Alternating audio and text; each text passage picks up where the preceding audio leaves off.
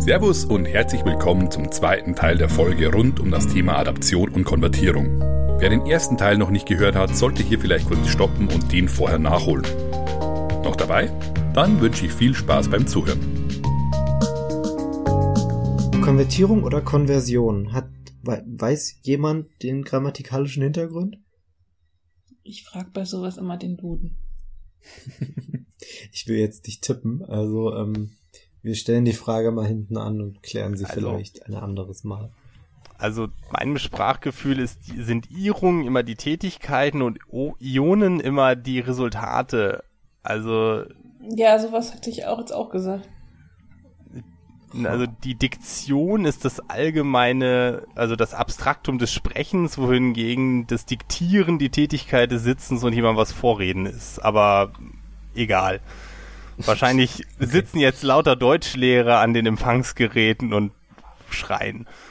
Ja, ich sage lieber, dass ich auch Deutschlehrer bin. Ähm, okay. Also der Duden benutzt das sogar synonym. Konvertierung, erstens das Konvertieren, ah, ja. zweitens Konversion, drittens Verfahren zur Herstellung von, was sagt er? Wasserstoff. genau. Durch Umsetzung von Kohlenmonoxid mit Wasserdampf, wobei als Nebenprodukt Kohlendioxid Heute entsteht. im Fakecast Kohlendioxid. Folge 773. Langsam gehen uns die Themen aus. Da ich Chemiker bin, konnte ich mit der Option 3 ziemlich viel anfangen. Ja, ich würde sagen, bei Folge 773 laden wir dich dann wieder ein, wenn es dann um um Kohlendioxid geht.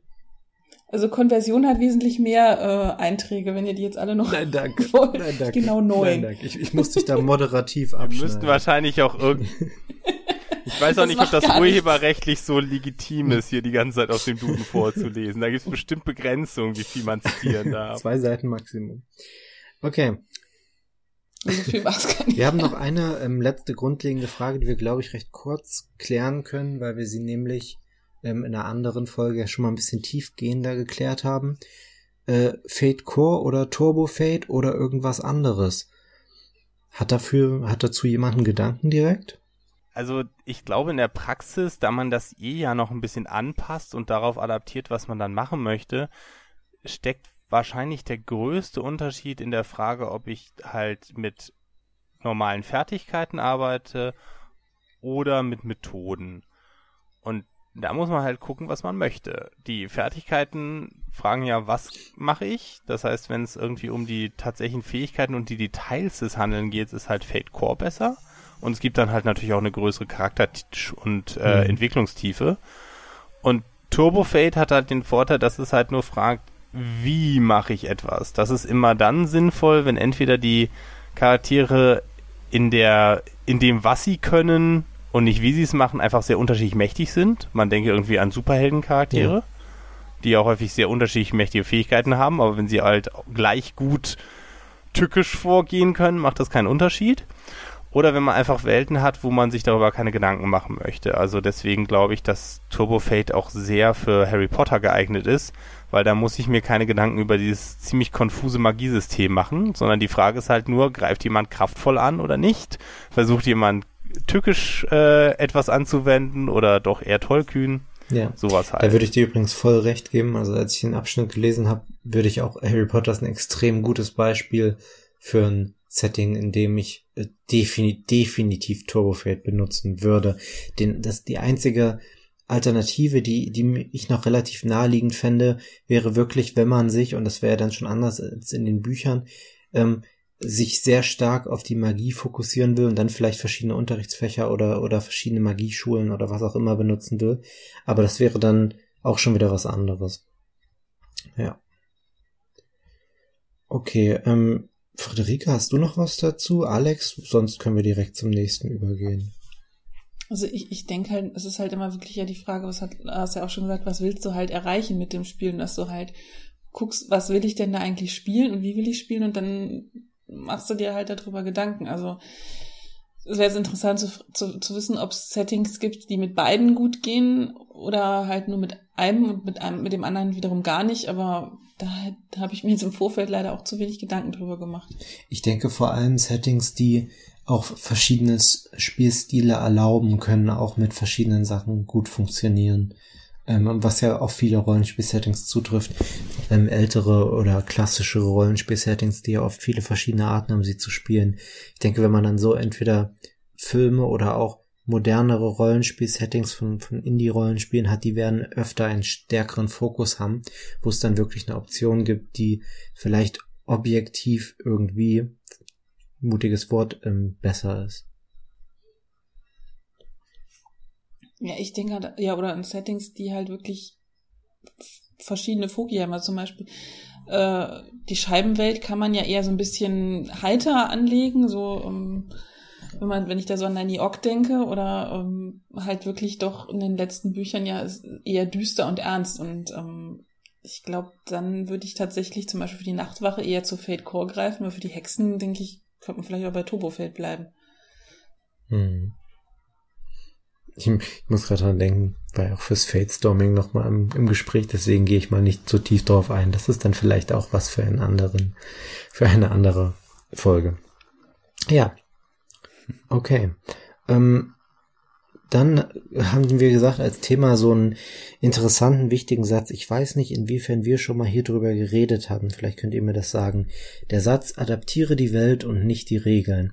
Kurz zur Erklärung, es geht um die Idee, wenn man ein Spiel konvertiert. Also da geht es jetzt wirklich um, um eine Konvertierung, nicht um eine Adaption. Ein anderes Tier, die bereits Regeln hat, was weiß ich, die in die Regeln, DSA-Regeln, was auch immer, und dann Fate-Regeln macht, dass man nicht versucht, diese Regeln umzusetzen, sondern dass man versucht, die narrativen Regeln der Welt, die, die Klischeentionen der Welt umzusetzen und auch vielleicht auch die Konvention der Erzählung oder des Mediums. So viel kurz zur Erklärung. Ähm, Alex, weißt du noch, hatten wir da schon mal drüber geredet im Fadecast über das Ding? Ich glaube nicht groß. Okay, Lars wollte was ergänzen. Ja, genau. Ähm, und zwar, also der zweite Grund, den ich da noch anfügen würde, ist, dass man sich ja überlegt hat, das Regelsystem eben zu ändern, wahrscheinlich aus einem guten Grund. Und man sollte, gerade wenn man überlegt, welche Regeln man ab passt, besteht natürlich die Gefahr, dass man versucht, eine Regel umzusetzen, die vielleicht gar nicht geeignet ist. Also es gibt eben leider relativ viele Rollenspielwelten, die sehr großartig sind, worauf das System eigentlich gar nicht passt. Also Brave New World wäre ein klassisches Beispiel. DSA ist jetzt ein Thema, das immer wieder diskutiert wird. Finden einige ja, finden einige nein, habe ich keine harte Meinung zu. Aber es ist schon so äh, eine Sache, wo man sich halt überlegt, man hat ja diese Regeln ursprünglich mal aus einem guten Grund über Bord geworfen. Und das heißt, nicht nur ist es halt schwierig, sondern häufig auch kontraproduktiv, sich zu sehr an den Regeln ranzuhalten, die man bisher hatte. Ja. Ähm, ich habe nicht prinzipiell was gegen den Satz, aber ich habe sehr was gegen die Dogmatik, mit der einige Leute da rangehen, weil es gibt ja wirklich Leute, die sobald du, sage ich mal, auf, sobald man auch nur andeutet, hey, in den alten Regeln war das aber so und so, kommen dann sofort einige Leute, die sagen, ähm, always do this and this, etc. Und ähm, ich muss sagen, ich finde es teilweise sehr, sehr hilfreich, sich die alten Regeln anzugucken, weil die alten Regeln ja auch bereits versucht haben, tendenziell zumindest. Ich meine, gut, es ist was, was klassischen Spielen oft vorgeworfen wird, dass sie es nicht getan haben, aber tendenziell haben die alten Regeln auch in irgendeiner Weise versucht, schon die Welt zu ähm, umzusetzen, zu, äh, zu, zu, kon zu adaptieren. Das ist dann tatsächlich noch eine Adaption. Ähm, das heißt also, man kann in den Regeln durchaus auch Dinge über die Welt erfahren, die vielleicht im Flufftext überhaupt nicht zu finden sind.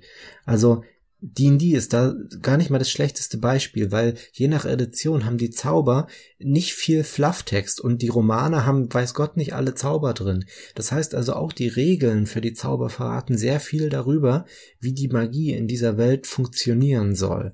Man kann jetzt natürlich sagen, nö, scheiß auf die Regeln, ich nehme das, was in den Büchern steht, aber das ist dann für mich wiederum nicht D&D. Und ähm, deswegen finde ich, sollte man vorsichtig sein, das auszuschließen. Ich konvertiere auch gern mal Regeln oder habe sie zumindest im Hinterkopf, wenn ich ein Setting adaptiere. Ja, wie du schon sagst, eben, dass man wirklich nicht versucht, die Regel zu übernehmen, sondern die, die Idee dahinter. Und wie es jetzt eben bei Magic AD&D ist, dass die ähm, Zauber sich memorieren müssen, dass sie am in der Früh lesen müssen, dann vergessen sie es wieder, ist ja letzten Endes, kann ich jetzt als Reinregel nehmen, um die Magier ein bisschen zu beschränken und um ihr Magieausstoß etwas zu regeln. Oder ich kann es halt eben aus das sehen, was es ist, nämlich eben ein Story-Element in dieser Welt, dass diese Magie, also diese Sprüche mehr sind als bloß geschriebenes Wort, sondern dass das aus welchem Grund auch immer irgendwie der Magier aufnehmen muss und sobald er diese Energie, die er durch diesen Spruch sich zum Merken dann rauslassen hat, dann ist es wieder komplett weg, weil das rein jetzt aus der Logik her bei den meisten anderen Magiesystemen haut es einfach nicht hin. Ich, ich kann den Zauber, ich kann den Zauber nicht und habe dann irgendwann mehr Astralenergie vielleicht verbraucht, aber der Zauber an sich, der sollte eigentlich präsent sein. Und das ist ein, ein, auch ein starkes Story-Element ist, aber so, ich weiß nicht, wie weit das jetzt in den Büchern thematisiert wird, so habe ich hm. nie AD&D-Bücher gelesen, aber ja. wenn ich jetzt rein einfach das, das Regelbuch vor mir habe, dann kann ich das, ähm, die Idee hinter dem auch als Story-Element übernehmen. Es kommt tatsächlich lustigerweise in den Elminster-Büchern kommt es mehr oder weniger eins zu eins so vor, wenn ich mich gerade nicht völlig irre, dass also tatsächlich gesagt wird, der, der Zauber entfloh seinem Geist oder irgendwie solche Sachen. Also ja, ich, ich sehe das etwas zweiseitiger als üblicherweise gesehen wird. Friederike, hast du noch eine Meinung dazu? Ja, ich überlege die ganze Zeit, also ich, ich also so viel habe ich halt tatsächlich die nie gespielt. Mir fallen nur Reg äh, doch nur Rollenspiele ein, wo ich immer den Eindruck habe, die Regeln sind jetzt nicht unbedingt anders, äh, also sind nicht unbedingt so tief mit dem Setting verzahnt, als dass man nicht beides voneinander lösen kann. Also was ich, wir hatten ja schon das Beispiel Shadowcore, äh, also Shadowrun hier im äh, Fadecast und ähm, wie gesagt, ich muss noch mal auf eines meiner Lieblingsbeispiele zurückkommen. Ich fand das das Deathwatch Regel äh, das Deathwatch Rollenspiel hat meiner Meinung nach überhaupt nichts mit Warhammer 40k zu tun. Das ist so, also meiner Meinung nach war das so rangeklatscht wie nur irgendwas. Und ähm, ich habe gern Deathwatch gespielt. Ich finde das auch, wie gesagt, ich mag das Setting. Aber die Regeln haben meiner, für, also für mich überhaupt nicht das unterstützt, was für, was, was, was, was 40k halt ausmacht. Eben diese, diese, diese, diese völlig bonbon bunte, übertriebene barocke Epicness. Dieses, das, das, das kam nicht mehr raus. Das waren einfach nur noch stumpfes Geballer mit, dann musst du hier einen Abzug draufsetzen und da und hier und jenes und so weiter. Nein. Ich sag's noch mal ganz, äh, äh, die sind, die sind zwei Meter zwanzig groß, die können alles und wenn sie es nicht mit dem Bolter machen, dann machen sie es mit den Fingerspitzen und, und verschießen Blitze. Das ist, und das, das Regelwerk, das hat mir das so vergelt, das war irgendwie, ja, und auf der anderen Seite hätte ich jetzt, also gibt's ja dann das, das, das, das andere Extrembeispiele sind halt solche Indie-Spiele, wo dann halt das Setting quasi die Regeln ist, also die man halt gar nicht davon lo loslösen kann. Ja, zum Beispiel My Life with Master.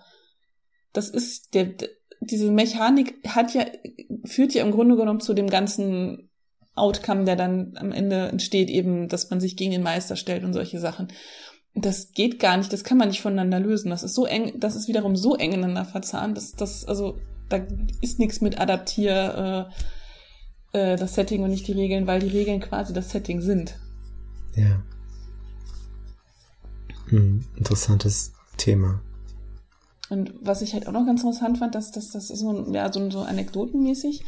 Und zwar hatte ich äh, mal mit jemandem gesprochen, also der spielt seit Jahren DSA, wollte aber gerne halt wieder mal mehr spielen und nicht leiten. Und ich gesagt, du, ich spiele gern mit dir. Ich mag, also ich mag Aventurien. Ich finde, das ist, ist eine sehr schöne Welt und ich hatte auch schon sehr schöne Runden drin.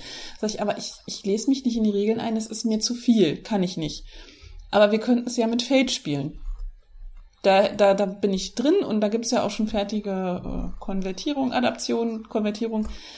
Ähm, äh, wurde ich, also ich wurde angeguckt, als ob ich quasi vorgeschlagen hätte, äh, weiß ich nicht, wir könnten ja auch mal irgendwie weiß ich nicht, also als ob ich ihm vorgeschlagen hätte, nackt über den Fußballplatz zu laufen oder sowas irgendwas. Also was ganz Schlimmes. Und das sag ich ja, wieso ja. das denn nicht? Ja, aber dann muss doch ein Rollenspiel mit den Regeln spielen, mit denen es ausgeliefert wird, wo ich dachte, wo steht denn das? Also das wäre jetzt mal wieder sowas, da kommt die Rollenspielpolizei, wenn man das nicht macht. Ja. Und das fand ich halt auch eine total interessante Sichtweise, dass das halt, dass dann eben aber ein Spiel als so als diese Einheit gesehen wird. Also für mich ist ein mhm. Spiel immer Setting, Regeln wie gesagt, außer solche Beispiele wie so in Anführungszeichen krasse Indies wie äh, My Life with Master oder äh, weiß ich nicht, das andere Beispiel hier. Ähm, Dogs in the Vineyard. Ja, zum Beispiel, genau, Dogs in the Vineyard, sowas. Aber auf der anderen Seite, also gerade so Spiele wie DSA. Ich, ich, ich gucke jetzt, wie gesagt, aufs Rollenspielregal Deathwatch. Von mir die Genesis, Heredium wahrscheinlich. Die funktionieren wahrscheinlich allesamt mit anderen Regelwerken. Bin ich mir ziemlich sicher. Ja. Hast du versucht, diesem entsprechenden Menschen so ein System wie Achtung Cthulhu zu zeigen, wo halt das zwei Systeme drin sind, um zu gucken, ob dann die Festplatte abstürzt? Das gab es damals noch nicht. Rauch aus den Ohren oder, raus. Oder ich kannte es nicht, deswegen ging das nicht. Na, aber er hat ja selber gesagt, er möchte eben dieses Rollenspiel jetzt nicht spielen und nicht die Welt. Er möchte nicht in der Welt spielen, sondern er möchte halt eben nach seinen gewohnten wahrscheinlich 3 wie 20 äh, spielen. Und dass er halt da das noch in DSA mitspielt, ist halt dann schön. Aber ich habe schon bei vielen Leuten das Gefühl, dass sie sich da auf mehr auf das System, also auf die Regeln einschießen, als auf die Welt. Und das, wie du schon sagst, dass das da wirklich so in sich dann so verbacken ist, dass man das gar nicht mehr die Welt als ein eigenständiges Narrativ sehen kann. Als etwas, wo ich auch anders, es geht ja auch, dass ich Romane drüber schreibe. Es ging ja auch, dass man ähm, andere nicht bloß eins zu eins Übernahmen in Rollen, äh, in Computerspielen nimmt, sondern eben auch davon losgelöst äh, eigenes System dazu macht. Aber das am Tisch scheint es nicht zu funktionieren. Also ich, ich, ich denke, das geht sehr gut, gerade mit den wirklich mit den großen Regelwerken. Und ja. ich muss jetzt mal ein bisschen, kann ja ein bisschen aus dem Nähkästchen plaudern. Also, also ich bin ja nun äh, ein großer Fate-Fan. Mein Mann ist überhaupt kein Fate-Fan, der mag dafür aber GURPS. Und der sagt dann halt, okay, ich finde die Regeln von Spiel XY so broken, ich nehme dafür jetzt GURPS. Und der steht, sitzt dann da und macht dann stundenlang auch Konvertierung dazu. mhm. Und das funktioniert auch. Und das ist halt auch, also die Spieler finden das auch gut. Okay. Ähm, Lars, hast du noch ein letztes Wort zu dem Thema oder wollen wir zum nächsten gehen? Ich denke, die Zeit schreitet voran. Lass uns weiter. Okay. ähm, so, jetzt haben wir praktisch zwei große Bereiche, wo viele Leute sagen würden, das ist die eigentliche Arbeit am, am Konvertieren, am Adaptieren. Der erste Bereich sind so Sachen wie Aspekte und Fertigkeiten, also das, was meistens auf die Charaktere erstmal hinausläuft und das, was im gewissen Sinne die Standards des, des Systems sind.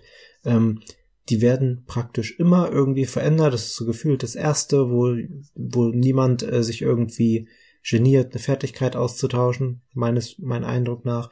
Und auch Aspekte, also Charakteraspekte, welche Aspekte kriegt man. Und ich denke, das liegt daran, dass es vergleichsweise einfach ist. Ähm, ja, was sind, ich kann ja mal kurz sagen, äh, was ich an Engel deutlich gemerkt habe. Wir haben am Anfang sehr viel gebrainstormt, was wir mit den Fertigkeiten machen haben gesagt, wir wollen nur ändern, was man ändern muss, haben dann halt drei, vier, äh, ich glaube, ein, zwei Sachen rausgenommen, ein, zwei dazugenommen, irgendwie sowas. Und als ich dann die Regeln formuliert habe, ähm, muss ich mir schon ein paar Mal auf die Zunge beißen und jetzt letztendlich habe ich noch einige Fertigkeiten umgeändert, weil wirklich die Fertigkeitsliste aus Fate Core, wenn man anfängt, ähm, das wirklich umzuschreiben, die Texte auf ein Setting anzupassen, merkt man erstmal, wie krass baukastenmäßig diese, diese Liste ist. Also, dass die Liste wirklich da ist, um möglichst viele Settings abzudecken. Und ähm, wenn man jetzt nicht gerade ein Spiel macht, das selbst möglichst alle Spielstile abdecken soll, ist diese Liste, finde ich persönlich, keine gute Liste. Ich finde gut, dass sie in Fate Core so drin steht, weil Fate Core ist nun mal ein Universalrollenspiel ähm, irgendwo. Aber ja, also da habe ich erstmal deutlich gemerkt, wie krass es doch nötig ist, die Standards, nötig ist ein starkes Wort, aber wie sinnvoll es doch ist, die Standards auch stark zu ändern. Wie sind da so eure Erfahrungen mit? Ähm, Alex, wie sieht's bei dir aus? Hast du schon mal? Hast, ich frage mal kurz in die Runde. Alex, hast du eigentlich schon mal direkt was konvertiert? Noch nichts Fertiges, muss ich ehrlich gestehen. Ich okay, habe so ein, zwei Problem. Sachen mal probiert, aber nicht, wo ich jetzt wirklich sage, das ist fertig und da, das habe ich schon ausprobiert. Okay. Friederike, hast du schon mal sowas so direkt ähm, fertig konvertiert, in Anführungszeichen? Nee, bis jetzt noch nicht. Ich überlege gerade. Nee. Ist ja auch kein Problem. Okay.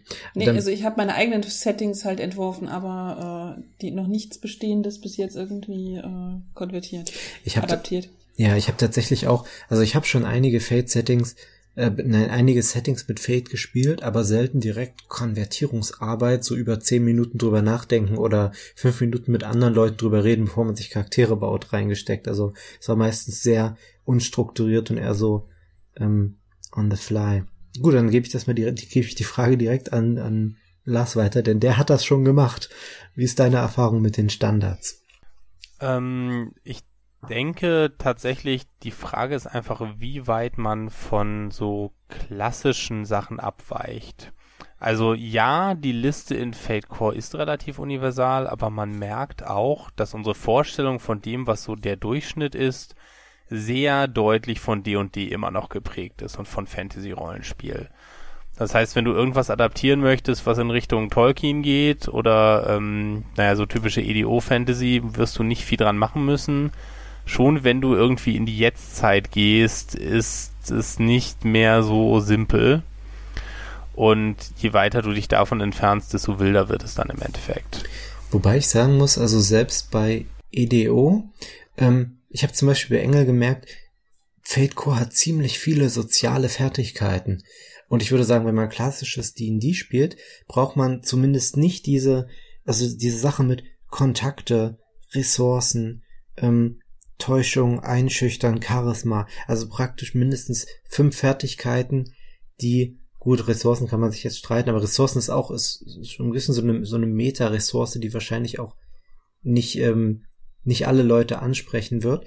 Aber da habe ich halt gemerkt, das sind, ja, das, das sind so Sachen, die passen da dann nicht zwangsweise rein. Also ich finde, man, ja, man merkt schon, da sind auch andere Einflüsse mit drin. Ich denke auch, die in diesen starker Einfluss, aber ich denke auch die Indie-Szene oder zumindest so Sachen wie Vampire, wo es dann halt sieben oder was weiß ich, verschiedene soziale Fertigkeiten gibt, haben da, denke ich, auch ihre, ihre Spuren hinterlassen. Und das sind ja schon sehr unterschiedliche Spiele. Ja, das wird jetzt wahrscheinlich zu weit, aber ich glaube tatsächlich, dass ähm, wir in Deutschland häufig unterschätzen, wie in den Vereinigten Staaten D&D gespielt wird. D&D ist da einfach eine so große Marke, dass tatsächlich auch Leute, die fast nur soziales Spiel machen, D&D verwenden, weil es einfach der Standard ist.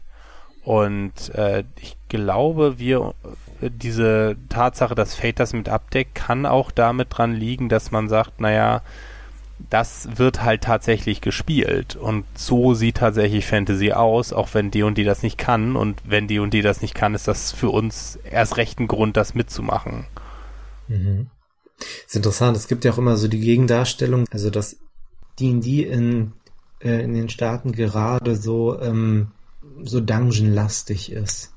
Na, die Frage ist, ob sich das gegenseitig ausschließt. Also ich, ich kann es natürlich auch nicht so richtig perfekt beurteilen. Ich sehe ja nur die Veröffentlichungen, also nicht so sehr von den Produkten selbst, sondern halt die von, von Fans und in Magazinen und ähnlichen Sachen. Und wenn ich an sowas denke wie Critical Role, wo das ziemlich klar gezeigt wird, dass die ja sogar stundenlange Kartenkämpfe machen, aber trotzdem halt auch eine sehr, sehr hohe soziale Interaktionskomponente dann drin haben.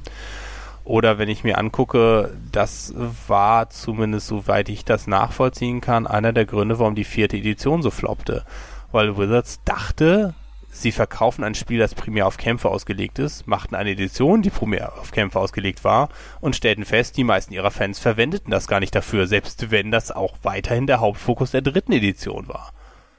Total interessant, wieder so. Auch wie, ich finde immer die, die unterschiedlichen Meinungen oder Ansichten oder Theorien darüber, warum die vierte Edition gefloppt ist. Ich glaube, selbst wir hatten hier in dem Podcast schon sehr verschiedene Ideen darüber. Ich finde, die sich auch teilweise nicht ausschließen. Ich denke, das waren auch sehr viele verschiedene Sachen, die da zusammengekommen sind, aber total interessant. ich kann an dieser Stelle nur nochmal auf Evil Head verweisen, der ein wundervolles Produkt äh, Designers and Dragons wirklich sehr spannend zu ja. lesen ist dazu. Also das ist halt eine Buchreihe, die die Geschichte des Rollenspiels naja, vor allem die Geschichte des amerikanischen Rollenspiels, seien wir ehrlich. Ja. Äh, aber sehr lesenswert und sehr interessant zusammenbringt. Man muss nicht beim ersten Band anfangen, denn der ist wirklich, bezieht sich auf sehr alten Kram. Ich schreibe ihn mal mit in unsere, in unsere Show Notes. Ich wollte gerade sagen, das könnten wir doch eigentlich mal verlinken. Genau. Dann würde ich sagen, der letzte große Punkt über, oder lass uns noch mal, ja, ja, genau. Lass uns mal kurz über die Aspekte reden. Danke, Alex. Guter Punkt. Ähm, wir können es mal kurz an, an Harry Potter aufziehen. Wie hast du es mit Harry Potter gemacht? Hast du irgendwas geändert? An den Charakteraspekten erstmal nicht, ähm, sondern an ihrer Anzahl. Also das war weniger der Harry Potter Welt geschuldet, sondern der Tatsache, dass wir uns darauf geeinigt hatten, dass wir Drittklässer spielen, also 13- bis 14-Jährige. Und ich wollte halt mit abgedeckt haben, dass die nicht die gleiche Kompetenz, aber auch einfach nicht den gleichen fertigen Entwicklungszustand ja. haben wie ein Erwachsener. Und dementsprechend haben die halt standardmäßig erstmal nur drei Aspekte und weitere Aspekte gibt es frühestens bei mittleren oder ähm, großen Meilensteinen. Äh, entsprechend wurden dann halt auch die ähm, Methodenwerte runtergestuft, aber das sind, glaube ich, Details, die sind nicht so entscheidend. Was mir dann viel wichtiger war, war die typischen Motive der Potter-Welt in eigenen Aspekten abzubilden. Also nicht in Form von Charakteraspekten, sondern dass es halt Kampagnenaspekte gibt, die darstellen, was ich mir in dieser Kampagne vorstelle und die so ein bisschen an das angelehnt sind, was es vorher halt auch gab. Also dass beispielsweise der Blutstatus, wenn man das so nennen kann, also die Herkunft eines Charakters relativ wichtig sein kann, dass sich das aber dann, ne, damit man auf was Neues spielt, nicht mehr darauf bezieht, ob jemand irgendwie Magiereltern hat, sondern ganz im Gegenteil, dass momentan eher die Halbblute sich ganz hervortun, weil natürlich wir jetzt in Zeiten leben, ne, 2015 sollte die Kampagne spielen, wo jeder Muggel ständig eine Kamera dabei hat. Und wenn ihr euch einmal filmt, wie ihr Zauberei macht, dann geht das Video übers Internet innerhalb von einer Minute über den ganzen Planeten. Dann haltet das mal geheim. Ne? Das heißt, plötzlich ist diese Kenntnis über die Muggelwelt etwas, was essentiell wichtig für das Überleben dieser Zivilisation ist. Mhm. Und plötzlich sind diejenigen, die Muggel geboren sind, oder noch besser, die die beide Welten kennen, die Rockstars. Und das in einem Aspekt halt abzukriegen, fand ich wichtig. Und genauso es ist halt so, dass es ganz klare Rollenverteilung unter dem Lehrkörper gibt, die gewisse Sachen erfüllen. Das zum Beispiel Dumbledore ist, ist ein sehr schönes Beispiel, weil der zwei Rollen hat, nämlich einerseits halt diese übermächtige Figur, die aber gar nicht nach Macht strebt und deshalb immer, wenn es nötig ist, einstreiten kann, die Kavallerie kommt. Aber halt auch einerseits dieser, dieser Schulleiter, der mh, mit seinen vielen Rollen und seiner politischen Bedeutung überfordert ist ein bisschen und dementsprechend nicht immer zur Seite steht, wenn das Problem besteht, damit die Charaktere selbst auch was zu tun haben. Hast du, ähm, ich interessiert mich mal, hast du irgendwie Negativ-Feedback für, ich sag mal, deine Aktualisierung des Settings bekommen? Ähm, bisher nicht, aber ich muss auch sagen, dass ich bisher sehr wenig Rückmeldung überhaupt bekam. Also wenn ein ja. paar der Zuhörer gerne noch was dazu schreiben möchten, dürfen sie gerne Kommentare im Tunnelon oder auf der Seite bei den Artikeln hinterlassen. Das Einzige, was passierte, war, dass jemand sagte, dass er genau diese Rolle sozusagen nicht haben möchte, die des Lehrkörpers, der nichts tut. Das kann ich irgendwie nachvollziehen, weil äh, wenn man sich überlegt, was da eigentlich passiert und was da irgendwelchen Kindern aufgebürdet wird, das ist schon nicht so ganz nett. Und dieses, äh, diese Welt ist sehr viel düsterer, als die meisten Leuten klar ist. Ich meine, Ende des vierten Buches lässt, lässt der Zaubereiminister einen Verdächtigen einfach mal standrechtlich exekutieren und hat davon keinerlei Konsequenzen zu fürchten. Mhm. Ähm, aber äh, der Punkt ist, der sagte halt, er möchte das nicht machen, er möchte nicht, dass die so sind, aber musste dann halt auch zugeben, naja, zugeben trifft es eigentlich nicht, weil wir einen Dialog hatten und keine Anklage, aber er, er stimmte mir zu, dass wenn man das so macht, man natürlich von, vom Fokus und von der Größenordnung von dem, was gespielt wird, deutlich runtergehen muss. Dann muss es halt so typisches vier Freunde, fünf Freunde, sieben Fragezeichen, was weiß ich, ähm, wie immer man es nennen möchte, um keine Gesetze zu verletzen. Ähm, die sieben Fragezeichen. Rollenspiel sein, genau, die sieben Fragezeichen, siehst du? Ähm, äh, wo man äh, im Endeffekt relativ simple, kleinkriminelle Sachen macht und nicht irgendwie den neuen Hitler aufhält. Denn die Dinge, die die Figuren in der Harry Potter Welt tun, für die sind eigentlich die Lehrer oder in späteren Büchern die Staatsgewalt zuständig. Und dass die nicht greift, ist notwendig dafür, damit diese Bücher irgendwie funktionieren. Und wenn ich das mit abbilden möchte, wenn ich also zum bisschen zumindest in diese Richtung gehen will, um diese Motive zu behalten, dann muss ich auch entsprechend die Motive in der Welt festlegen und Fate erlaubt es halt sehr gut über Aspekte. Hm finde, ähm, hm. ich habe nur wegen dem Feedback, ich hatte überlegt, äh, weil das ja schon ein Schritt weg von dem ist, was in den Medien gezeigt wird, einfach durch die, sage ich mal, konsequente, durch das konsequente Weiterdenken. Also das ist auch eine Entscheidung, die man, die man bei einer Konvertierung treffen will. Also wie nah man am Original bleiben will oder ob man wirklich was, was Neues bieten möchte oder vielleicht einen eigenen Twist reinbringen will. Genau. Ja, Aspekte allgemein. Ich finde die Anzahl ist so eine Sache. Wir haben lustigerweise, wir haben bei Engel auch die Anzahl der Charakteraspekte reduziert. Ich finde, das ist, ähm, aus denselben Gründen übrigens.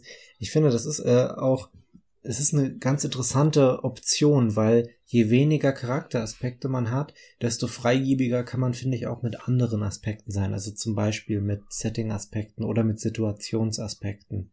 Einfach weil ähm, die pure Anzahl geht halt ein bisschen runter. Und das sollte man, finde ich, im, im Blick behalten, wie viele Aspekte insgesamt im Spiel sind, immer so im Durchschnitt. Man sollte es eh nach oben nicht übertreiben, weil es irgendwann so eine, so eine Inflation im Endeffekt gibt. Also, äh, wenn ich mir angucke, die ersten Fate-Versionen, die wirklich mit Aspekten, wie wir sie uns heute vorstellen, arbeiteten, das war ja Spirit of the Century.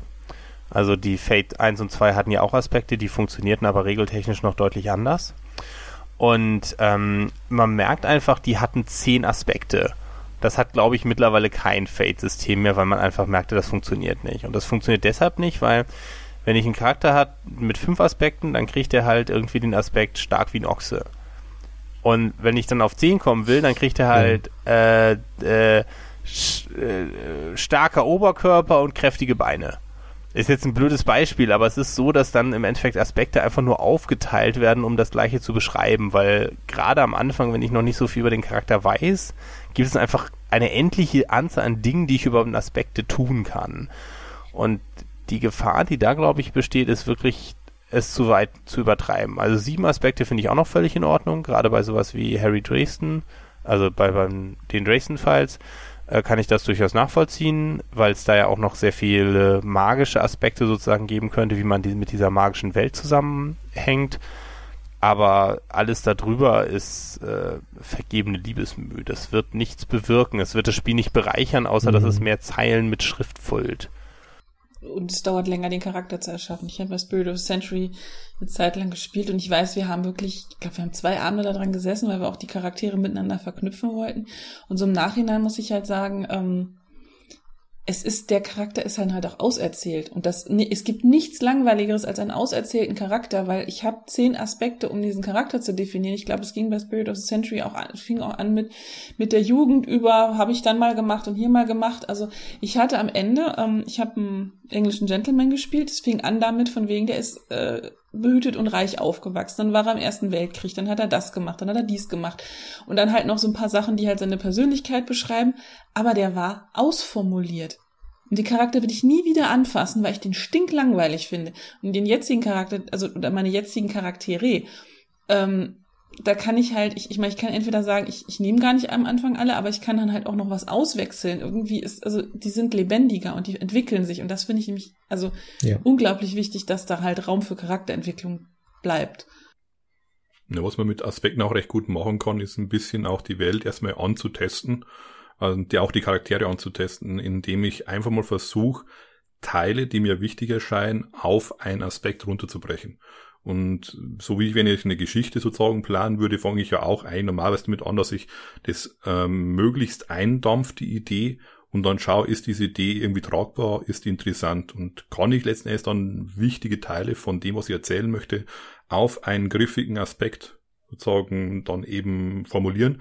Habe ich dann den Vorteil zum einen, ich weiß dann, ja, das ist interessant, und zum anderen, ich kann das einfach weiterreichen, diesen Aspekt. Und wenn der für sich selber spricht, habe ich dann auch schon wieder Leute eher wieder reingezogen in das Setting, in die Geschichte, einfach indem ich nur einen einzigen Satz hinklatsch, anstatt dass ich ihnen da, wie wir vorher schon mal gesagt haben, irgendwie zehn Minuten lang eine Ortsbeschreibung äh, um die Ohren hau. Und das ist, finde ich, auch das Gute dran an Aspekten, dass ich damit, sei es jetzt Orte, aber auch eben Charaktere formen kann. Bei Charakteren eben zum Beispiel auch, dass ich vorgib, der erste Aspekt soll sich um die Herkunft eben drehen. Dann ja. ist schon mal klar, in dieser Geschichte ist es wichtig, wo du herkommst.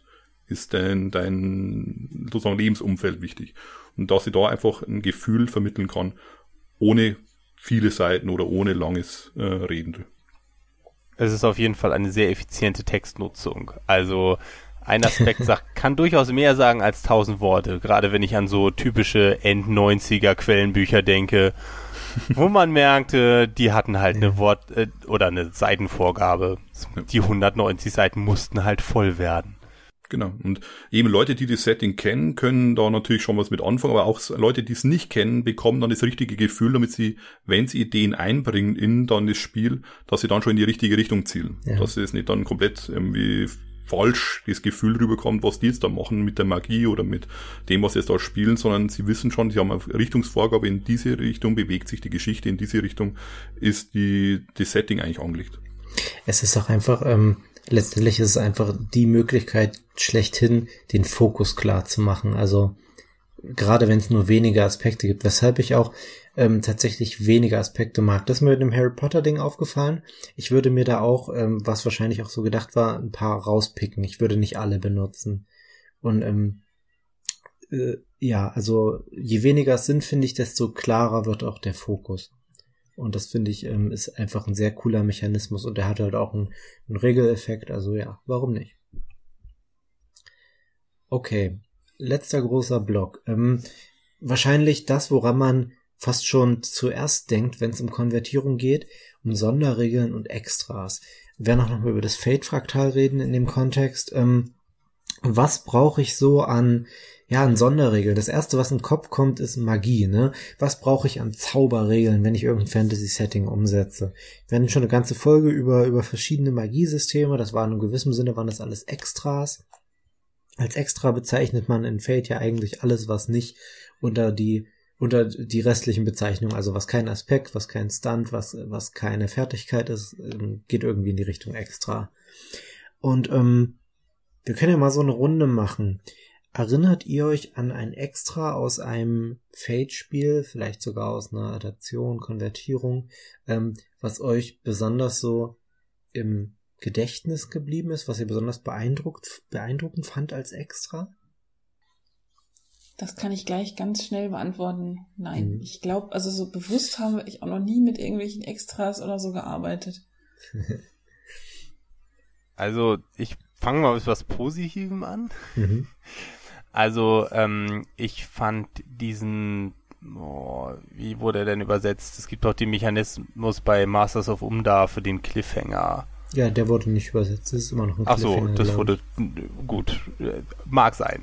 Das fand ich tatsächlich eine eine sehr elegante Sache, wenn es halt so diese kleinen Sachen sind, die in einer relativ sporadischen Weise, auch ohne dass massive Veränderungen am System passieren, einfach einen geschickten Einsatz führen.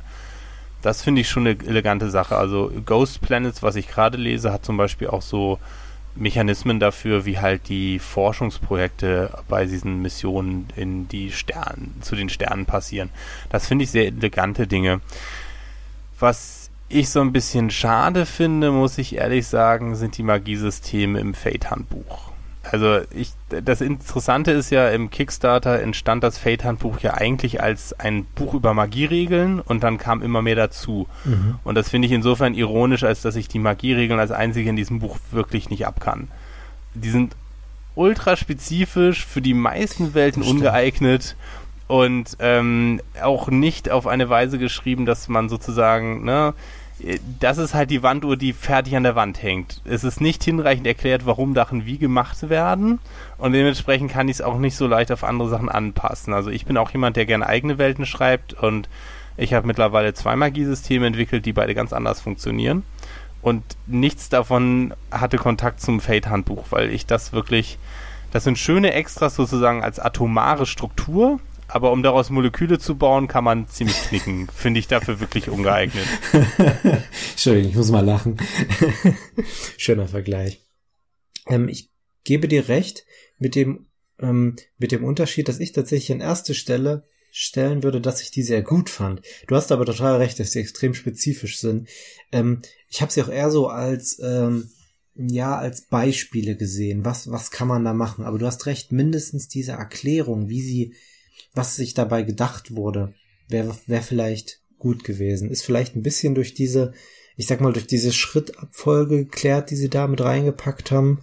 Aber ja, könnte man eigentlich auch noch direkter sagen.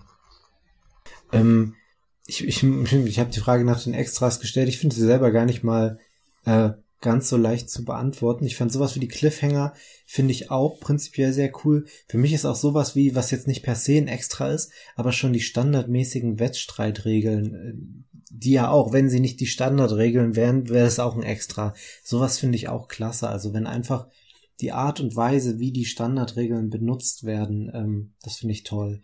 Und äh, auch ganz simpel die die Artefakte in Nest finde ich auch ähm, sehr cool. Also da hätte ich auch Bock, die zu benutzen, obwohl sie sehr simpel sind. Genau. Ähm, ja, wie hast du es denn bei Harry Potter mit der, mit der Magie gemacht? Ich will mich nicht so direkt auf die Magie spezialisieren, weil wir da schon so Folge drüber hatten, aber ich finde es jetzt ein guter Aufhänger für die Frage, wie man mit Extras umgeht. Gar nicht. Tatsächlich war das einer der Hauptgründe, warum ich Turbo Fate wählte, damit ich mir da keine Gedanken drum machen muss. Ähm, weil ich glaube, die Harry Potter Magie ist eben so inkonsistent, absonderlich und ad hoc geschrieben, man merkt, dass Romanfiguren ihren Autoren nicht widersprechen können. Und dass sie sich nicht hinsetzen und nach Regellücken suchen. Und dass sie nicht versuchen, kreativ Probleme zu lösen. Und so weiter und so fort. Und äh, ja. Und dementsprechend äh, ist tatsächlich Turbo Fate da ein sehr guter Weg, weil auch gerade die Methoden, die da gegeben sind, häufig sehr gut dem Handeln von den Charakteren entsprechen. Also man kann den meisten wichtigen Figuren durchaus ein oder zwei Methoden zuordnen, die sie am besten können. Das merkt man durchaus. Und ich bin mir nicht sicher, ob das daran liegt, dass das einfach so typische Literaturkonventionen sind oder ob nicht Turbo Fate ursprünglich mal als Harry Potter Rollenspiel begann. Weil äh, die Anleihen und die Anspielungen an das äh, an die Harry Potter Welt sind in diesem Buch schon äh, anwesend. Ich kann mir tatsächlich vorstellen, dass es eher so als ja fast schon als, als cineastisches Rollenspiel begann und dass ähm, die, die, die Harry Potter Bücher auch irgendwo oder vor allem auch, ja, die Filme, keine Ahnung, dass es halt irgendwo recht klassische Erzählstrukturen sind, oder? Schwer zu beurteilen. Sie werden es wahrscheinlich auch nicht so genau mehr wissen. Ich meine, das ist ja ein sehr langes, wildes Projekt, sowas zu entwickeln. Ja ich finde tatsächlich die Frage von wegen, ja, wie, wie hast du die Magie gemacht? Gar nicht, ist ja aber auch eine Antwort in einem gewissen Sinne. Die meisten Spiele würden sich dann so rausreden, ja, du brauchst einen Aspekt, um Magie benutzen zu können. Wo ich mir dann auch denke, ja, ja, okay, aber eigentlich kann man sich das an der Stelle dann tendenziell auch sparen, ähm, wenn es jetzt nicht gerade eine Welt ist, in der das wirklich große narrative Auswirkungen hat. Darf ich da eine Zwischenfrage stellen? Mhm. Ihr habt doch wahrscheinlich alle schon mal irgendwie was Magisches in Fate gespielt. Oder ja. es zumindest gesehen. Ja, Kommt es jemals vor, dass jemand einen Magier spielt und nicht in einem seiner Aspekte erwähnt, dass er zaubern kann? das ist so sinnlos, diese Dreingabe. Natürlich ist das direkt im Konzept, dass der zaubern kann. Er ist Magier. Also, das kommt drauf an. Also ich hatte, ähm, ich finde sowas wie, sowas wie Shadowcore. Also, wenn du wirklich Spiele hast, wo es viele Charaktere gibt, die so einen Funken Magie haben, da kann das durchaus vorkommen, dass ähm, keiner der Aspekte direkt irgendwie das mit drin hat. Aber oh, warte, ich habe auch ein, ich überlege gerade, was das war. Ich hatte tatsächlich ein Beispiel, wo das, ja, bei ähm, äh, die World of Adventure mit den, die ganz alte, mit den äh, fliegenden Schiffen im Weltall, wie hieß sie denn? nicht Sales of the Stars, sondern die andere. Genau, Iphacy war das. Ähm, da ist es tatsächlich die Sache, da ist Magie auch so verbreitet, dass du die kleinste Magie ohne, also ganz spezifisch ohne einen Aspekt haben kannst. Und da ist es auch sehr naheliegend, Charaktere, magische Charaktere zu bauen, bei denen ähm, das einfach für ihre Handlungen nicht so wahnsinnig wichtig ist, dass du da noch keinen Aspekt hast. Ja, das wollte ich gerade sagen, eben wenn man davon ausgeht, dass ähm, Aspekte eben etwas in der Welt wahr machen, wenn es wirklich so ist, dass jeder der Magie einfach, oder anders sagt, wenn die Magie so präsent ist, dass ich entweder gar keine Magie anwende oder wenn, dann schmeiße ich Feuerbälle oder dergleichen, dann wird automatisch eigentlich ein Aspekt bestimmt irgendwas mit drin haben, weil ich möchte natürlich auch, wenn möglich, mal einen Feldpunkt hinschmeißen können und sagen, ich bin ja Magier, also es muss irgendwie klappen. Aber wenn ich jetzt das nicht irgendwie als Vorgabe mache, dann könnte ich ja auch sagen, ich baue mir einen Krieger letzten Endes und der kann aber auch irgendwann mal sagen, hey, ich möchte, möchte ich auch mal zaubern. Wenn das keine Vorgabe mhm. ist, dass ein Aspekt dafür braucht oder kein in meinem Charakter festgelegt sein muss irgendwo, dann kann ich ja auch einen Zauber schmeißen. Ich kann vielleicht keinen äh, Feldpunkt dann zur Unterstützung verwenden. Aber äh, wieso, wenn es nicht äh, angegeben sein muss, dann ist es auch grundsätzlich wahr, dass jeder irgendwie auf Magie zugreifen kann.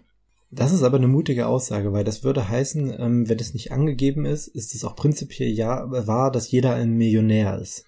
Äh, ja, äh, außer ich lege es wirklich dann in der Welt auch wieder als sozusagen in gewisser Weise in, als Aspekt fest, dass Magier das, sag ich mal, irgendwo von Haus aus Magier sein müssen. Dann muss Wäre ich die Analogie, hm? wäre die Analogie nicht eher, ist es auch wahr, dass prinzipiell jeder in der Welt Geld in der Hand hat? Ja, eben, es ist, ähm, hm. es ist jetzt ein, rein als Aspekt ist es klar, dass es ein Unterschied in der Ressourcenverteilung gibt. Also nicht jeder hat die gleichen Ressourcen. Das ist irgendwo klar. Aber wenn ich jetzt sage, ich, ich mache jetzt wirklich eine Welt, in der Magie für alle zugänglich ist, dann brauche ich das nicht irgendwie festlegen. Du musst in deine Aspekte reinschreiben, du bist ein Magier, du bist kein Magier. Wenn ich aber das eben mache mit, wer Zugang zu Magie hat, das ist irgendwas Besonderes. Ja, stimmt. Da muss ich aber auch irgendwo im Charakter dann auch die meisten, wie gesagt, die meisten werden sowieso machen. Also das, das glaube ich, da wird es keinen geben, der sagt, ich schmeiß zwar mit mächtiger Magie, aber das brauche ich doch keinen Aspekt dafür. Genau, das, das aber, ist auch der Unterschied zwischen ein bisschen Geld und Millionär. Also wenn, wenn alle ein bisschen zaubern können, dann ist es nur ein bisschen Geld in der Tasche haben. Wenn es wirklich was Tolles, Besonderes ist, dann wäre es tatsächlich, jeder ist jetzt plötzlich genau, Millionär. Genau, als Beispiel jetzt eben mit der Harry Potter Konvertierung, äh, der Adaption. Ich glaube, da muss man nicht reinschreiben, dass man Magier ist, einfach weil grundsätzlich von ausgegangen wird, wer jetzt denn da spielt, kann irgendwo Magie. Ja. Und dementsprechend brauche ich da natürlich keinen Aspekt dafür, der es vorgibt. Wenn ich eine Trennung haben möchte zwischen, das sind Leute, die Magie haben und das sind Leute, die keine Magie haben, oder dass die, die, die auf Magie zugreifen können, sagen wir eine Minderheit sind, dann brauche ich, denke ich mal, schon irgendwo den Hinweis wenigstens, Leute, äh, schreibt es euch da rein, auch wenn es eh jeder machen würde. Gehen wir doch mal zum Fate-Fraktal, weil das so eine übliche Art und Weise ist, ähm, ja, fast schon Extras zu erschaffen. Lars hat, hat sich das Thema gewünscht. Was war der Hintergrund? Der Hintergrund ist, dass ich finde, dass es eines der Alleinstellungsmerkmale, die Fate hat. Dass halt durch dieses Fraktal oder die bronzene Regel heißt es ja irgendwie in der vierten Edition dann eher, ähm, die Möglichkeit besteht, auf sehr unterschiedlichen Skalen verschiedene Dinge abzudecken. Also wenn ich irgendwie die Charaktere habe, die einer Gilde angehören, dann kriegt die Gilde halt ein paar Fertigkeiten und vielleicht ein paar Ressourcenpunkte und dann guckt man mal, ne? Also in meiner aktuellen Fantasy-Kampagne spielen die Charaktere halt eine reiche Händlerfamilie und deswegen kriegen die halt auch ein bisschen Ressourcenpunkte und was sie nicht alles kriegen als Fertigkeit. Und ähm, das Schöne ist halt, dass einem das das Leben unglaublich viel leichter macht, weil man sich dann nur noch überlegen muss, was für Fertigkeiten ergeben hierfür Sinn und was für Aspekte ergeben Sinn. Ja, also wenn es zum Beispiel ein Raumschiff ist, dann sollte es vielleicht die Fertigkeiten Manövrieren haben und Sensoren und Schießen und Schilde und was weiß ich nicht. Also die klassischen Sachen, wo man auch irgendwie einen Offizier hinsetzen würde. Und so die typischen Aspekte, also beispielsweise, äh, wenn die Schilde beschossen werden, dann explodieren halt die Konsolen. Oder nur weil die Holodecks alle drei Wochen zur Todesfalle werden, brauchen die doch keinen Notausschalter. Ich habe ähm, mit dem, also ich finde das Fate-Fraktal in der Theorie sehr gut. Ich habe in der Praxis die, ähm, die Erfahrung damit gemacht, dass es eine der Fate-Regeln ist, die am ehesten zu praktischen Problemen führt, wenn die Spieler nicht alle sehr tief drin in dem System sind. Ähm, gerade wenn du halt irgendwie erfahrene Rollenspieler in anderen Systemen hast. Ähm, gut, einmal bestimmt, weil es halt sehr abstrakt ist, weil man da einfach so einen gedanklichen Sprung machen muss. Aber ich glaube auf der anderen Seite auch, weil das Fate-Fraktal halt Regeln benutzt, die bei den Charakteren sehr oder vergleichsweise klar definiert sind. Also bei den Charakteren ist ziemlich klar, was die Fertigkeiten zum Beispiel machen, die dann aber auf andere Situationen angewendet werden, wo plötzlich nicht mehr so klar ist, was damit gemeint ist. Also was genau ist jetzt Täuschung bei einem, bei einem Raumschiff? Ist dann wahrscheinlich irgendeine Tarnung oder so, aber wann kann man das nicht benutzen, welche Effekte hat das. Und ähm, dann hast du immer wieder solche Situationen wie, ja, das Schiff hat jetzt einen Angreifenwert. Mein Charakter hat aber einen höheren Angreifenwert. Darf ich den dann benutzen, wenn ich die Kanonen verwende, oder muss ich den niedrigeren benutzen, weil die, halt die Kanonen nur so stark sind?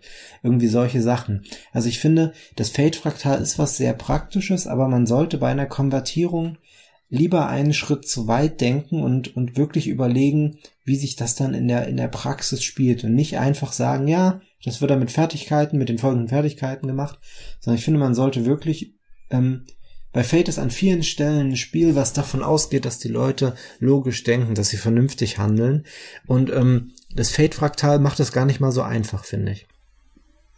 Ja, die Frage ist halt auch, ähm, wie genau du es ausformulierst. Das Fraktal ist ja jetzt erstmal eine, eine Wunschvorstellung, eine Zielrichtung und welche Fertigkeit man beispielsweise da verwendet. Ich würde nie einem Raumschiff die Fertigkeit Täuschen geben, sondern das kriegt dann halt explizit die Fertigkeit Tarnvorrichtung, wenn es eine braucht.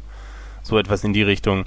Und die Verzahnung der verschiedenen Ebenen ist tatsächlich die, die Königsdisziplin da, was ich für gewöhnlich empfehle, ist, dass man mit erfolgreichen Proben auf einer Ebene auf der anderen Aspekte erschaffen kann. Das heißt, dass die Verzahnung durch Vorteil erschaffen mhm. funktioniert. Das heißt, wenn äh, ich halt der Offizier bin, der äh, die Kanonen ausrichtet oder so, dann kann ich halt den Aspekt besonders gut gezielt erzeugen.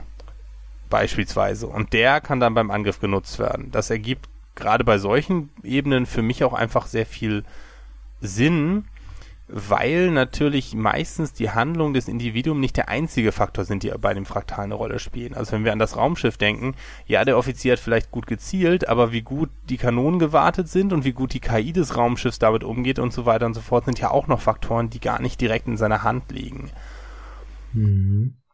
Dann würde ich aber auch tatsächlich wieder darauf achten, wie ich dann die entsprechenden Fertigkeiten nenne. Also dann wäre es vielleicht schon wieder sinnvoll zu überlegen, ist da eine Fertigkeit für sowas sinnvoll? Also, keine Ahnung, Fertigkeit kanonier anstelle von Fertigkeit angreifen? So, diese Richtung. Also, sowas meine ich auch mit einem Schritt mehr, dass man halt wirklich überlegt, wie muss man das dann in der Praxis machen? Wie funktioniert das in der Praxis? Es kann selten schaden, etwas mehr nachzudenken. ja. Ich finde, ich habe tatsächlich bei Fate das Gefühl, dass, ähm, und ich finde, ich kann das sehr gut nachvollziehen. Ich habe ähm, auch, es ist verlockend, bei Fate nicht so viel nachzudenken, weil Fate sich gern mal so verkauft, ähm, wir haben hier das Allheilmittel für alles. Ich finde gerade das Fate-Fraktal ist da verlockend zu sagen, hey, mit dem Fate-Fraktal kann man alles machen. Verpasse den Sachen einfach ein paar Stresskästchen und Fertigkeiten und gut, dann funktioniert das, ja. Praktisch steht das ja fast genauso im Buch drin. Ähm, aber das ist in der Praxis eine sehr schwierige Sache, das äh, richtig einzusetzen. Also eine sehr, ich glaube, eine sehr erfahrungsbasierte Sache.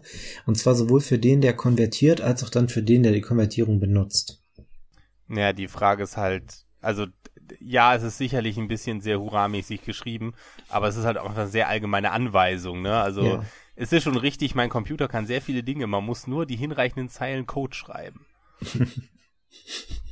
Ja, ja, das ist ein guter Vergleich. ich glaube, es wird vor allem dann gefährlich, wenn, wie du schon in deinem Beispiel gesagt hast, das Fraktal ähm, Fertigkeiten ersetzt, die eigentlich der Spielercharakter hätte.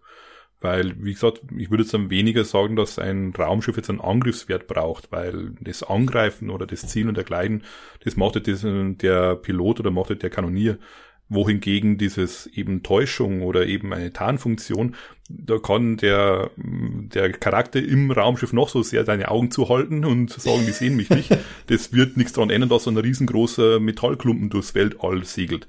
Und dementsprechend ist das eine Fertigkeit von dem Raumschiff, das dann sozusagen die, die Tarnfunktion des Raumschiffs muss es übernehmen. Da kann der Charakter nichts machen. Der kann, wie eben vor der Lars gesagt hat, er kann nicht dann Vorteile erschaffen, indem er dann sich noch hinter irgendwelchen Meteoriten oder dergleichen versteckt, aber das ist sozusagen eine, andere Ebene noch mit dem, dass er da hinfliegt, aber das eigentliche Tarnen übernimmt dann eben das Raumschiff. Oder anderes Beispiel eben mit den Ressourcen oder den Einfluss einer ähm, von, von irgendwie einer Organisation, der man angehört, die greift auch auf andere Ebenen durch die Fertigkeit zu, die sie hat, als der Charakter es könnte der Charakter mag vielleicht in seiner Stadt gute Kontakte haben, aber diese Organisation, deren Ressourcen und Kontakte gehen halt ganz woanders in eine andere Richtung. Und dementsprechend ist das einmal die eine Richtung, die der Charakter würfeln kann, und das andere ist eben das, was dann dadurch die Organisation würfeln kann und macht jetzt sozusagen neue Wege auf und neue Optionen. Also anstatt dass man wo es überschneidet, muss man vorsichtig sein, das stimmt. Aber ansonsten eröffnet es einfach neue Möglichkeiten, in die, in die Spielwelt einzugreifen. Genau, und so, genau sowas, finde ich, muss man dann noch formulieren. Also man muss genau sagen, wie das gemeint ist mit dem Fate-Fraktal. Also dass halt Ressourcen ist ein wunderbares Beispiel, finde ich. Es ist praktisch das perfekte Beispiel. Aber halt auch, genau wie mit, mit Täuschung im Flugzeug, ich musste jetzt wieder an, an Star Wars denken, wo dann halt der, der Millennium Falcon sich halt, ne? Das ist, das ist wieder für mich eindeutig der Pilot. Also, genau. Genau, es, und, und da, darüber kann man durchaus ein paar Wörter verlieren, wenn man extra für Raumschiffe macht oder so. Also wie genau das funktioniert. Auch bei Angreifen. Es kann durchaus Raumschiffe geben, die halt keine Ahnung, halt irgendwelche Geschütze oder so haben, die vielleicht dann nicht mehr auf die Fähigkeiten des Piloten angemessen sind oder äh, ja. angewiesen sind.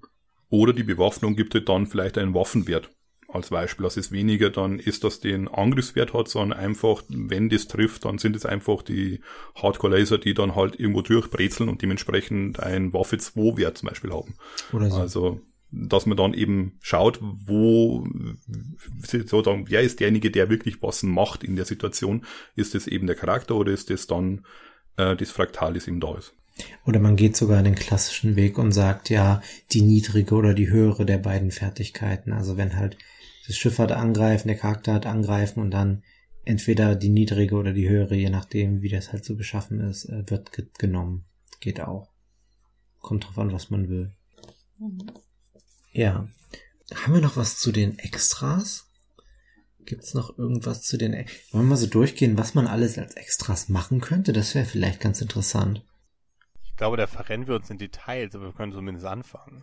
Mhm. Ich, also ich dachte jetzt wirklich auch so wirklich nur eine ganz stumpfe Aufzählung, weil man vielleicht ähm, nicht so viel im, im, im Kopf hat, was man.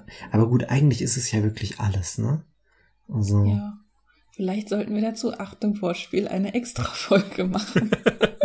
der Dim, der Dim, der Dim. Das hat, das hat einen Moment gedauert, jetzt habe ich es auch verstanden. Okay, wenn du so langsam es noch verstehst, sollten wir, glaube ich, langsam Schluss machen. ich würde auf jeden Fall gerne noch eine Sache von dem Feld-Cookie machen. Nämlich ähm, so Konvertierungstipps. Vor allem, wenn wir dich mal hier haben, Lars. Ähm, Hast du ein, also irgendwas, was du beim Konvertieren gemerkt hast? Irg irgendeinen Tipp, den du, den du wichtig findest? Ähm, also mal abgesehen von denen, die ich in meinem Artikel schon erwähnte, auf den ich natürlich an dieser Stelle beste Eigenwerbung nochmal verweisen muss. Ähm, es kann nicht schaden, sich frühzeitig zu überlegen, wie die Welt funktioniert und was sie interessant macht. Mhm. Das ist etwas, was ich bei, wo wir dieses Beispiel immer wieder anrissen, Star Wars-Fans immer wieder sehe, dass Star Wars-Fans eine sehr falsche Vorstellung davon haben, wie diese Filme funktionieren und dann sehr entgeistert sind, dass sie wie Märchen funktionieren. Es ist, äh, und wenn man sich dem bewusst ist, dann kann man auch das Gefühl abbilden, aber man muss es halt machen. Und diese, diese abstrakte, analytische Herangehensweise schadet nicht. Sie macht die Dinge auch nicht weniger kunstvoll. Sie sorgt nur dafür, dass sie funktionieren. Und ähm, das ist etwas, was ich also durchaus empfehlen kann. Und das zweite ist äh, natürlich eine absolute Binsenweisheit, aber ein Spieltest funktioniert sehr viel besser als 20 Stunden rumsitzen. Weil ich sagen muss, ähm, von wegen, es macht die Sachen weniger kunstvoll. Ich finde, es kann Sachen durchaus, ähm, ja, es, es kann einen Reiz vernichten. Ich weiß nicht, ob Star Wars ein gutes Beispiel ist. Vielleicht schon für viele Leute. Ähm, ich denke, man kann Sachen sehr gut entmystifizieren, wenn man analytisch rangeht. Und es kommt darauf an, ob, was man so für ein Typ ist, ob man das, ob man da ein Problem mit hat oder nicht. Also ich habe meistens kein Problem mit, aber ich weiß, dass ich früher durchaus eins damit hatte. Also es, ähm, ist, glaube ich, unterschiedlich je nach Person, ob man sich damit was kaputt macht. Na, ich denke mal, jemand, der wirklich eine Konvertierung oder eben das machen möchte, der sollte sich schon damit beschäftigen. Er kann ja dann für die Spieler, braucht es ja nicht erklären, letztendlich ins Detail, wie jetzt die Geschichten aufgebaut sind, sondern kann dann, wenn er versteht, wie die aufgebaut sind, kann er den Spielern dann wieder dieses Star Wars oder Harry Potter oder dergleichen Gefühl vermitteln durch die Abenteuer, weil die wieder ähnlich aufgebaut sind. Aber das kann ich halt nur dann, wenn ich auch vorher verstanden habe, sozusagen ein bisschen analysiert habe und ihm das dann auch wiedergeben kann. Mhm. Hm. Ich, ich bin nicht komplett überzeugt. ich denke, es geht auch intuitiv. Ähm, ich will jetzt, also ich, ich bin auch, was das angeht, bin ich auch eher der analytische Typ. Aber ich habe das Gefühl, es gibt auch Leute, die das intuitiv sehr gut hinkriegen. Ähm, ja, okay. Sonst was, was ich noch so als Tipp für Konvertierung hätte, ist ähm, vorsichtig mit so Sachen wie Konflikten sein und auch überlegen, also, und dann machen wir es allgemeiner, immer vor Augen halten, dass Fate Core wirklich, also vor allem Fate Core im Gegensatz zu Turbo Fate, ist ein riesiger Baukasten. Ähm, keine Angst davor haben, Sachen rauszuwerfen. Also ruhig mal das ganze Konfliktsystem. Die geistigen Konflikte kann man rauswerfen, man kann die körperlichen rauswerfen, man kann, ähm, keine Ahnung, man kann den Stress rauswerfen, nur noch mit Konsequenzen arbeiten, hat aber dann auch wieder Konsequenzen. Ähm, man kann halt wirklich eine Menge. Du wolltest rauswerfen. dich für die Extras rächen, ja, oder? Genau. genau. die Extra-Folge wird Konsequenzen haben. Wird's noch kein schlimmer? Stress hier, kein Stress. Ja. Ich finde, das sollten wir aber schon unter diesem Aspekt sehen. Ach, Friederike, du bist mal wieder sehr reizend. Oh Gott. ja, ich sehe nach, nach anderthalb Stunden geht es langsam den Bach runter. Das ist das Dilemma, genau. Ronja. Ja. Und da, dabei hatten wir doch ein Konzept Ein so gutes Konzept. Ja. Na gut, dann ähm, wird es jetzt Zeit, die Leiter wieder nach oben zu steigen. Ähm, oh. Bevor das Ganze Methode Bevor, hat so. Okay, bevor wir jetzt anfangen, alle ja. 20 Fertigkeiten aufzuzählen. Genau, bevor wir euch auf den Keks gehen und bevor wir zum Fate Cookie übergehen, wollte ich noch eine Sache loswerden, wo ihr gerade schon so nett wart, mich einzuladen. Ähm, sozusagen eine Mini-Ankündigung. Ich werde auf faterpg.de ähm, noch weiter Adaptionen reinstellen, weil ich das ein sehr interessantes Thema finde und da auch einiges an Zuspruch bisher bekam.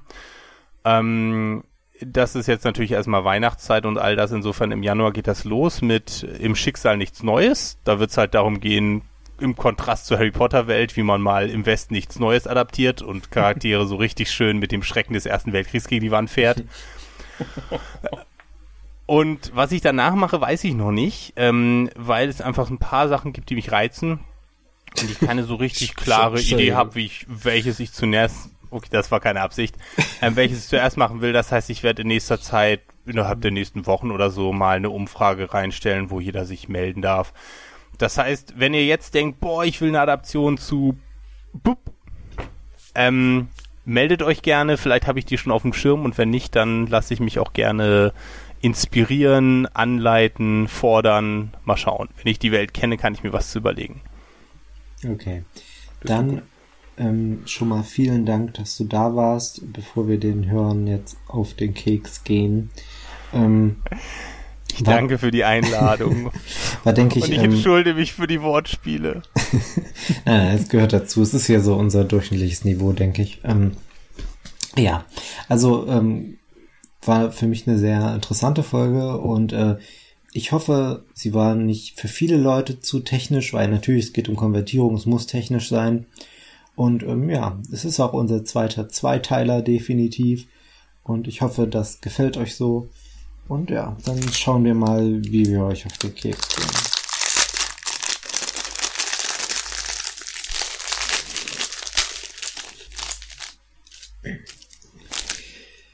Äh, das falsch rum. Ein Freund ist einer, der kommt, wenn alle anderen gehen. Auch nach zwei Stunden. Ähm, Wer kommt jetzt, nachdem wir jetzt mit dem Podcast aufhören und gehen? Äh, äh, naja, kommst du dann nicht, Alex, weil du dann schneiden musst? Stimmt. Also ich hoffe, zu mir kommt bald das Sandmännchen, ich muss morgen arbeiten. Ja, ich auch. nicht. Okay. Gut, ähm, dann vielen Dank und äh, wir sprechen uns in der nächsten Folge des Fadecasts. Tschüss. Tschüss. Tschüss. Servus.